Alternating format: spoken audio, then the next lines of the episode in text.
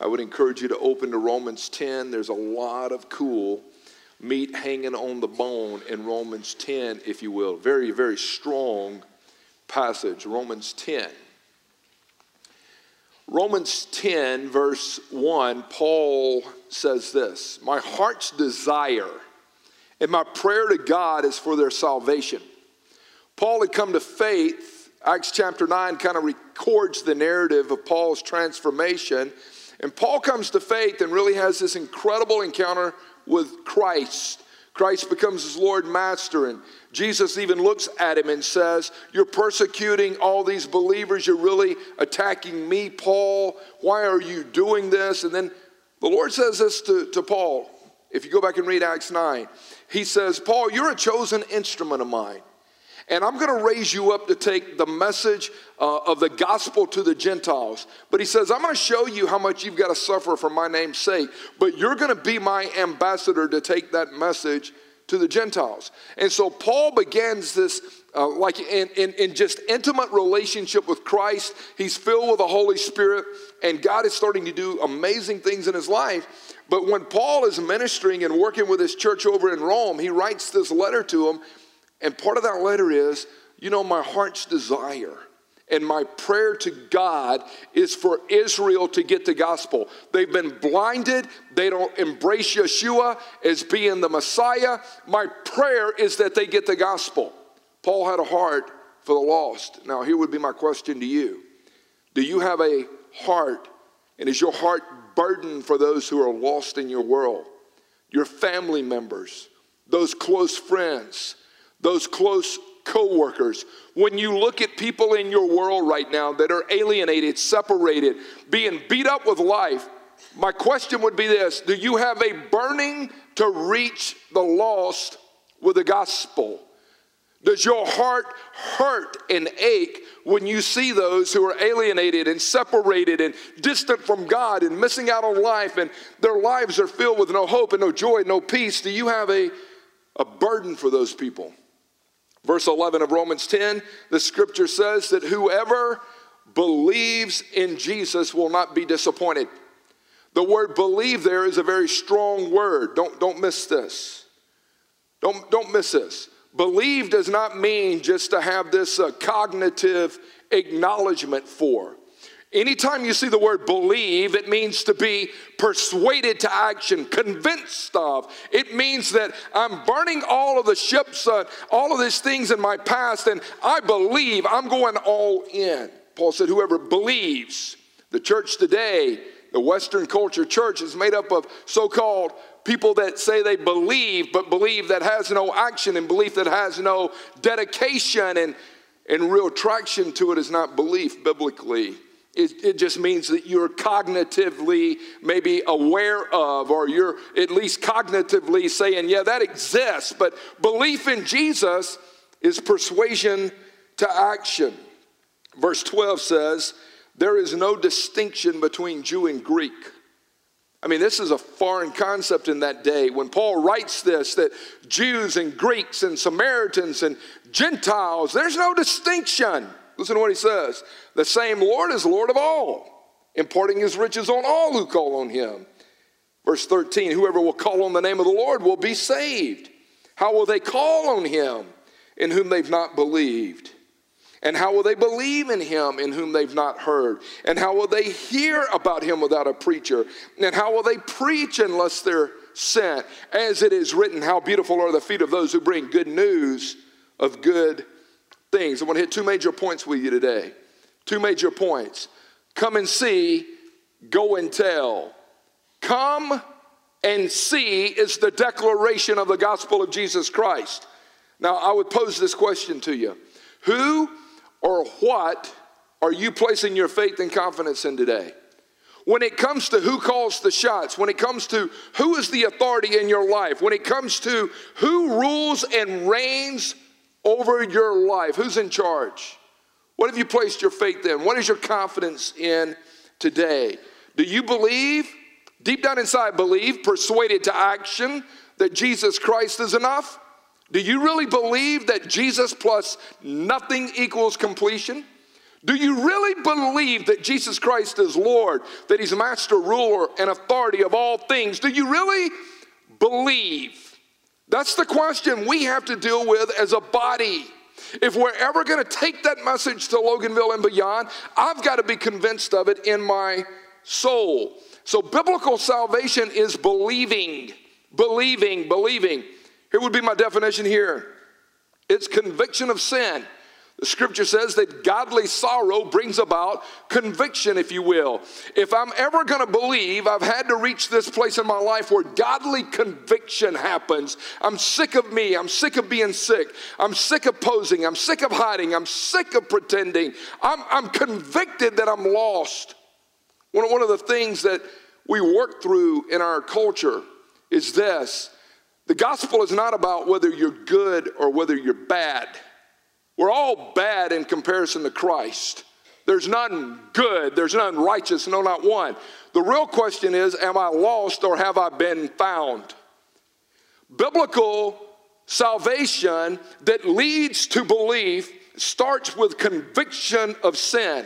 Then it leads to repentance. Repentance means to turn from, to me, repentance means to unplug from every less wild lover that I've tried to get my needs met through. Repentance means to change my source. What am I going to for identity and substance and worth and love and acceptance? When I repent, what I'm saying is I'm changing my source and I'm plugging only into Jesus.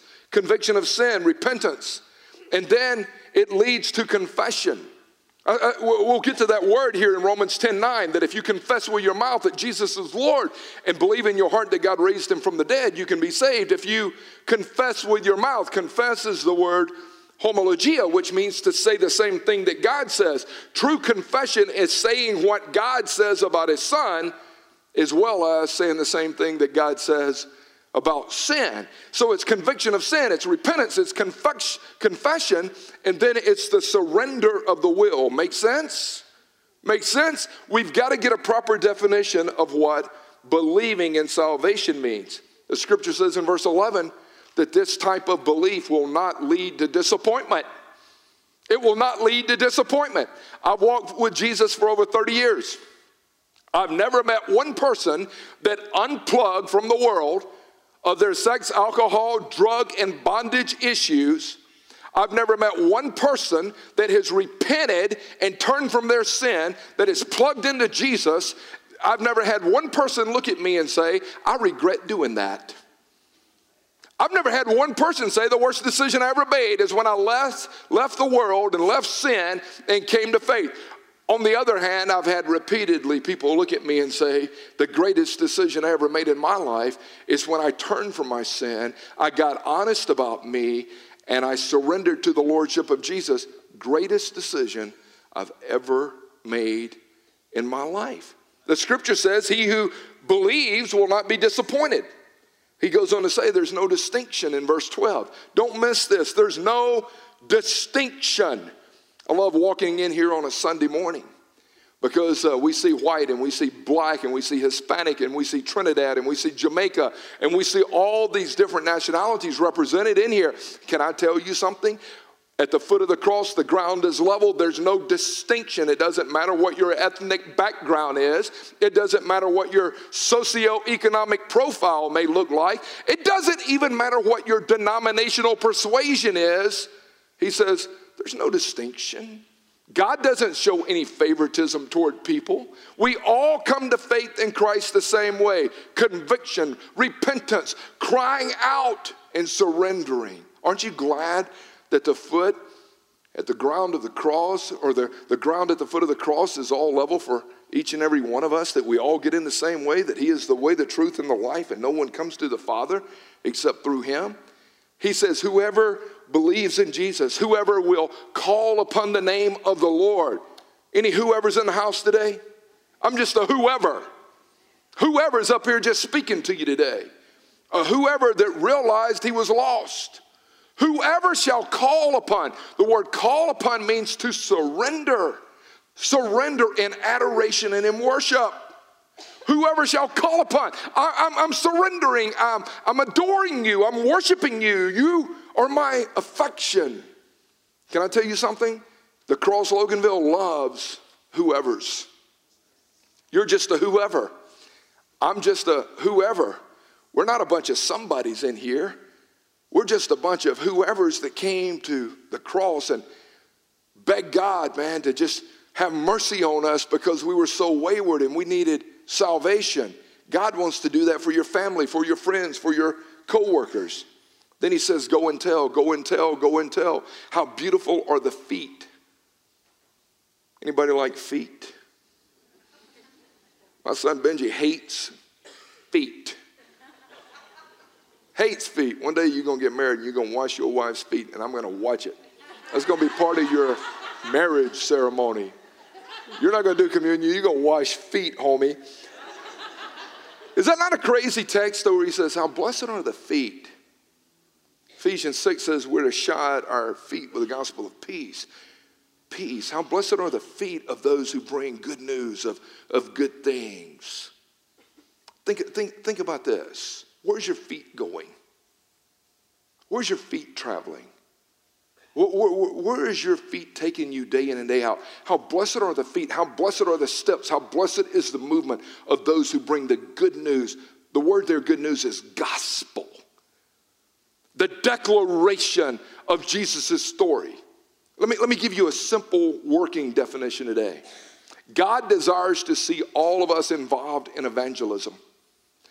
The easiest, simplest definition that I have for evangelism is one beggar who has found bread telling another beggar where bread can be found. If God has introduced you to himself in the person of Christ and you've met the bread of life, Evangelism is one beggar who has tasted and seen that the Lord is good, going to another beggar who's looking for answers, offering bread. Can you make them eat? No. Can you make them hungry? No. Can you offer them bread? Yes. Any pressure on you? No. No pressure. All I'm doing is offering bread. Would you like some bread?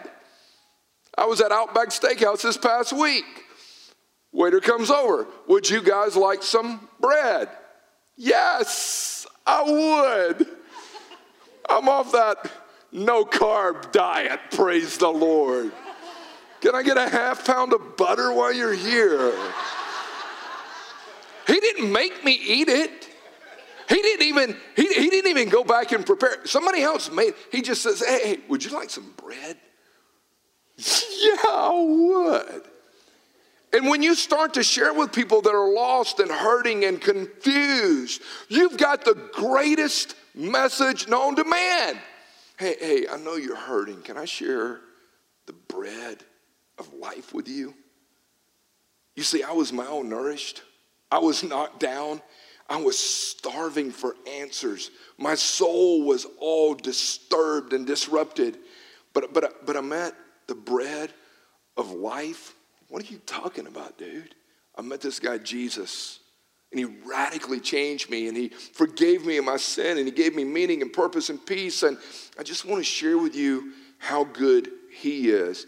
Is anybody in the room capable of sharing that message with your family and friends? Come on, somebody. God created all people. Because of sin, all people are born lost. All people are born lost. Lost people need to be converted. Jesus came to bring about conversion. Converted people then go share with lost people how to be converted. How will they know unless we tell them? Who's going to declare the good news of the gospel? Go back to the text. How will they call on him? How will they call? How will they surrender in adoration to Him if they've not believed, been persuaded to action? How will they believe in Him if they've never heard it? And how will they hear without a preacher? I, I love that. How? How? How, how is it going to happen? The word He uses there for preacher is you and me. It's not the word that we get as an elder and a pastor. The word here for preacher is the word kerussa in the Greek. It is the portrait of a king who gives to his people this assignment to go down into the public square and make an announcement on his behalf. Hey, hey what have you done? I, have I've been in the Word and I've hung out with the king. Oh, oh, you have. So the king wanted me to go down into the public square and just make an announcement. Or, or are you there to make people believe it? No, I'm just there to announce it. Are you there to convince people that you've heard from the king? No, no, I'm just there to announce it. Do you have to have certain degrees before you can go on behalf of the king? No, you don't have to go to seminary. You, you don't have to have 14 Bible college degrees. You don't have to know all of this apologetics on rightly sharing the faith and defending the claims. You just got to say, I've been hanging with the king and the king has said, Go love on those people and share my message. Caruso, how will they believe unless a preacher tells them? Who's the preacher? Who's the Kerussas? Every person sitting under my voice this morning. Uh, no, no, no, no, no, no, no. It's not the word that you get in 1 Timothy 3 and Titus 1 when it comes to a shepherd and an elder. It's the, you're the preacher. You're, you're, you're the herald. You're the proclamator. And then he says, How will they preach unless they're sent? The word sent there is cool. How, how will they go out unless they're sent? The word sent means to be released with authority. Who releases me with authority? The Holy Spirit. Once I come to faith in Christ, who is sending me out every day? Jesus' last proclamation is go into all the world and make disciples. I have been given all authority. So if I come to know Christ, I'm under the authority and lordship and leadership of Jesus. He goes, I've been given all authority. Now, since you belong to me, I want you to go tell others about me.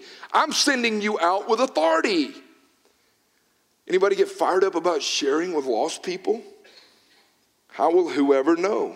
We're sent out to proclaim Jesus clothed in his righteousness. You're righteous? Yeah. What's your name? My name is St. Tim, the disciple that Jesus loves. That, that, that's my name. I was telling a guy this this week. He, he's like, if someone said, Who are you? What would you say? I would say, My name is St. Tim. I am the disciple that Jesus loves. I said, Can you say the same? He goes, I'm sure I can. Then why don't you tell people your name is Saint Joe, the disciple that Jesus loves? Saint Nick, the disciple that Jesus loves, and Saint Lisa, the disciple that Jesus. What's your name? I'm, I'm, I'm Saint Tim. You are? Because God made me a saint. The word saint means to be holy. I was made holy by the shed blood of Christ. I was made righteous. So I just go out into the world because I'm a saint. I didn't need the Catholic Church to make that declaration and vote on it. Jesus said, that's, that's who you are. I'm like, cool. And so I go out clothed in his righteousness, and all I do is say, let me tell you about Messiah Jesus. He lived for 33 years without sin. He was perfect. He was born a virgin's birth. Uh, no male seed ever infiltrated that virgin womb. His daddy was God, and, and he was born in a, in, in a poverty area. And he lived for 33 years without sin, without messing up, screwing it up like we did. And when he was 33 years old, after launching his ministry at the age of 30, he willfully died a criminal's death because sin had to be dealt with once and for all. And he became the atoning sacrifice. And they, they, they brutally shredded him. And, and, and, and he died for our sin once and for all. Then they placed him in the grave, and just like Jonah was in the belly for three days, on the third day, he defeated death, hell, and the grave. I mean, when a dead man starts talking, you need to listen to what he has to say. And he says, uh, All authority's been given to me now. I've got the keys. And that's what you tell people? Yeah. yeah.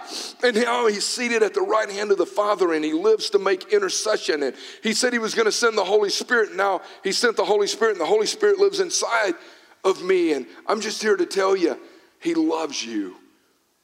And, and he's crazy about you. The Holy Spirit then does the work to penetrate the heart. It's not my job. The Holy Spirit will open people's hearts. And then all of a sudden the person says, What must I do to be saved? What have I got to do? And I say, All, all you've got to do is repent if you're being convicted of sin and confess that He is Lord and surrender to Him. What else do I have to do? He's already done everything. Jesus plus nothing equals completion. He didn't say, I've done my part, now you go do yours. He's done it all. Salvation is a gift, it's grace that He extends to us. And then all of a sudden, when He starts working in and through us, and we take that message, we start to be a part of seeing a lot of whoever's converted. Can I tell you, it is a joy to walk with people and to be able to share the love of Christ and to be able to pray with whoever and to be able to baptize whoever and to be able to train whoever and to be able to send whoever out into the world. Can I tell you, that's one of the most thrilling things to do in this journey. And if you're not sharing your faith, you're missing out. If you're not discipling people, you're missing out. And if you're not going into all the world sharing the gospel, you're missing out. Because there's a lot of whoever's that are starving for bread. Can I get you some bread? Sure. That's nice of you. So here would be my question Where is your God willing to go? Did, did you get it? Where is your God willing to go? My God's willing to go to the remote locations of the world. My God is willing to go and set those in brothel lifestyles free. My God is willing to go to Skid Row and set the alcoholic free. My God's willing to go to death row and set the inmate free, the drug addict free. Whatever the bondage. Oh, oh, oh, my God is willing to go to the goody two shoes who's gone to church all their life and tried to perform in the flesh to please God and set that goody two shoes person free. My God's willing to go to wherever you're at today with whatever you're going through today and set you free. It was for freedom that Christ has set us free. My God is willing to go wherever.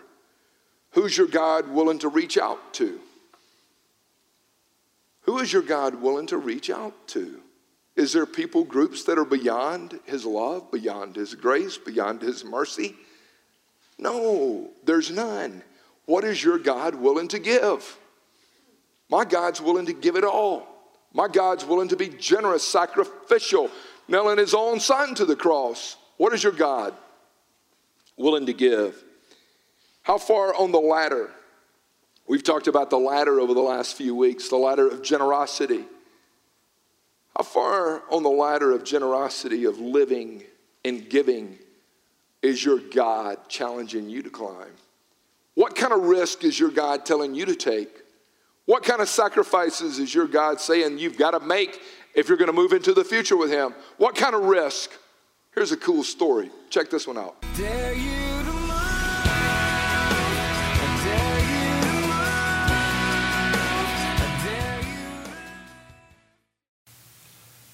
Name is Lee. This is my wife April, and we are the Jays. Um, we've been coming to the cross uh, since July last year. Uh, we've known Tim and Barb for whole cash clan for almost 20 years now.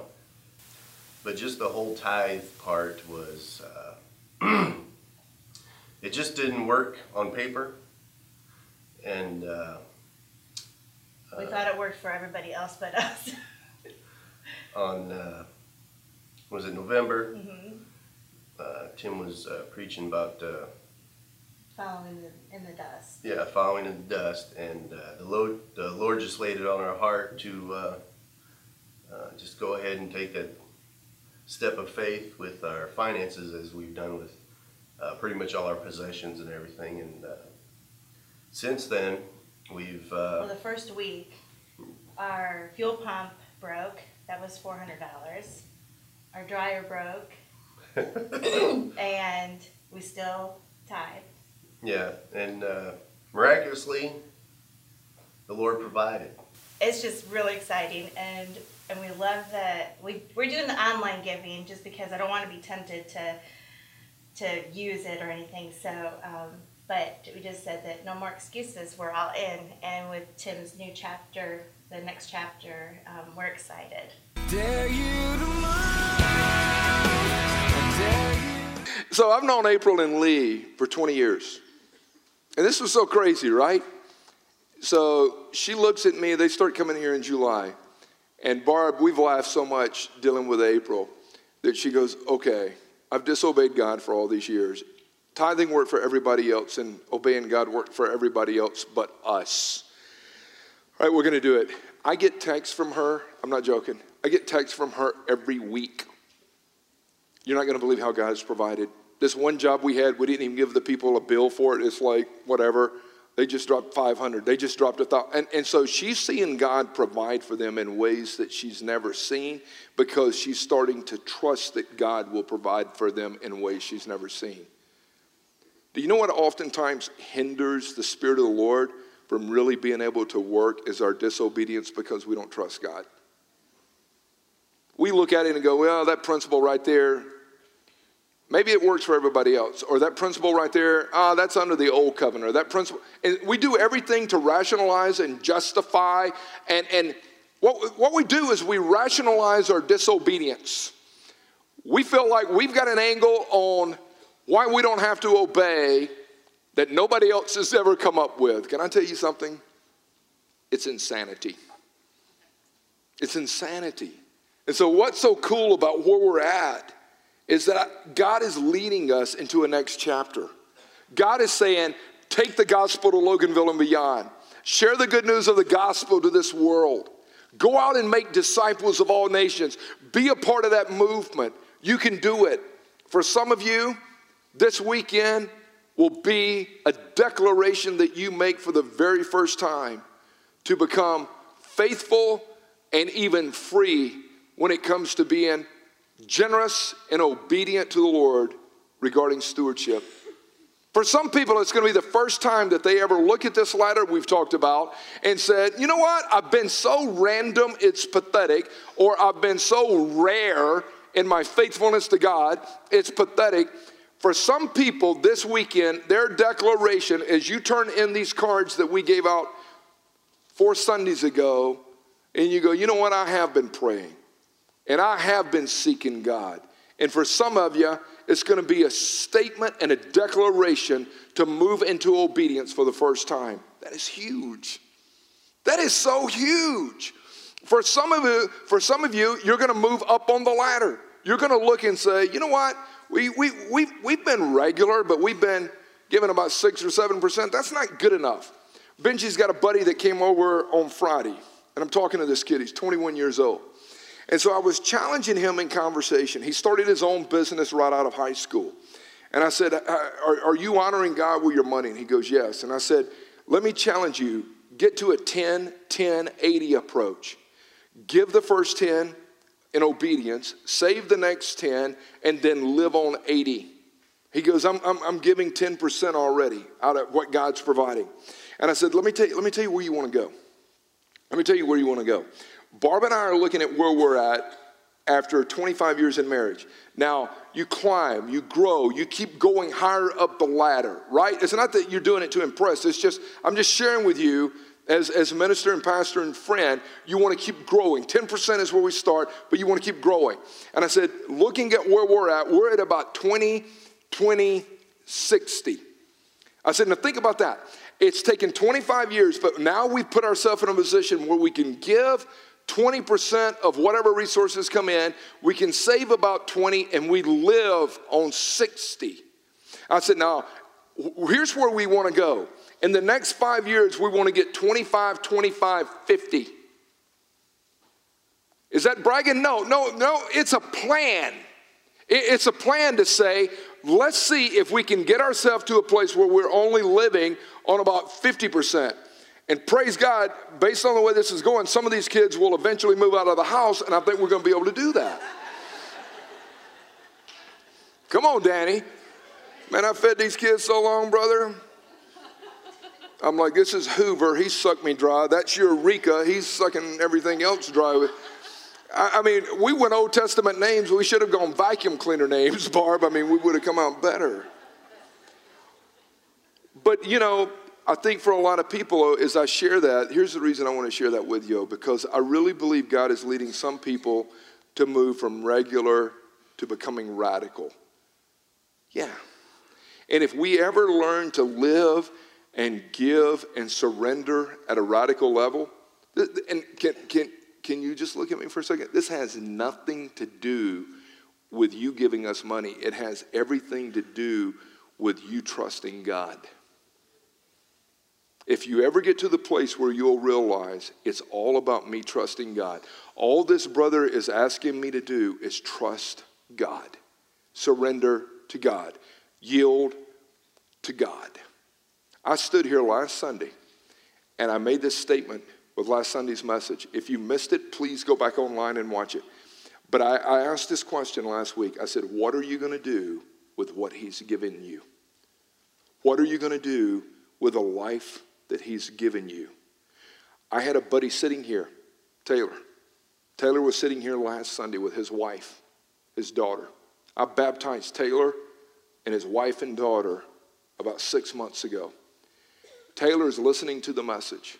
Taylor gets into the car, he drives home. Taylor gets a phone call. Taylor gets a phone call that a drunk driver had hit his mom, his sister, and his sister in law. Taylor and them leave. They take off going to Gainesville to Northeast Medical. Taylor gets there, mom's dead, sister in law's dead, sister is beat up pretty bad. What are you going to do with what you've been given? I made this statement last week that at any time God may say, Give me back my breath. And so I was talking to Taylor this week. His heart is crushed. His brother had only been married for six months. His brother and this young girl, they were in love with each other. She had grown up on the mission field. Give me back my breath. Am I going to trust God? Is my life going to count? What will my legacy be as I pass it on to that future generation? Does this make sense? We're not promised breaths, we're not promised tomorrows.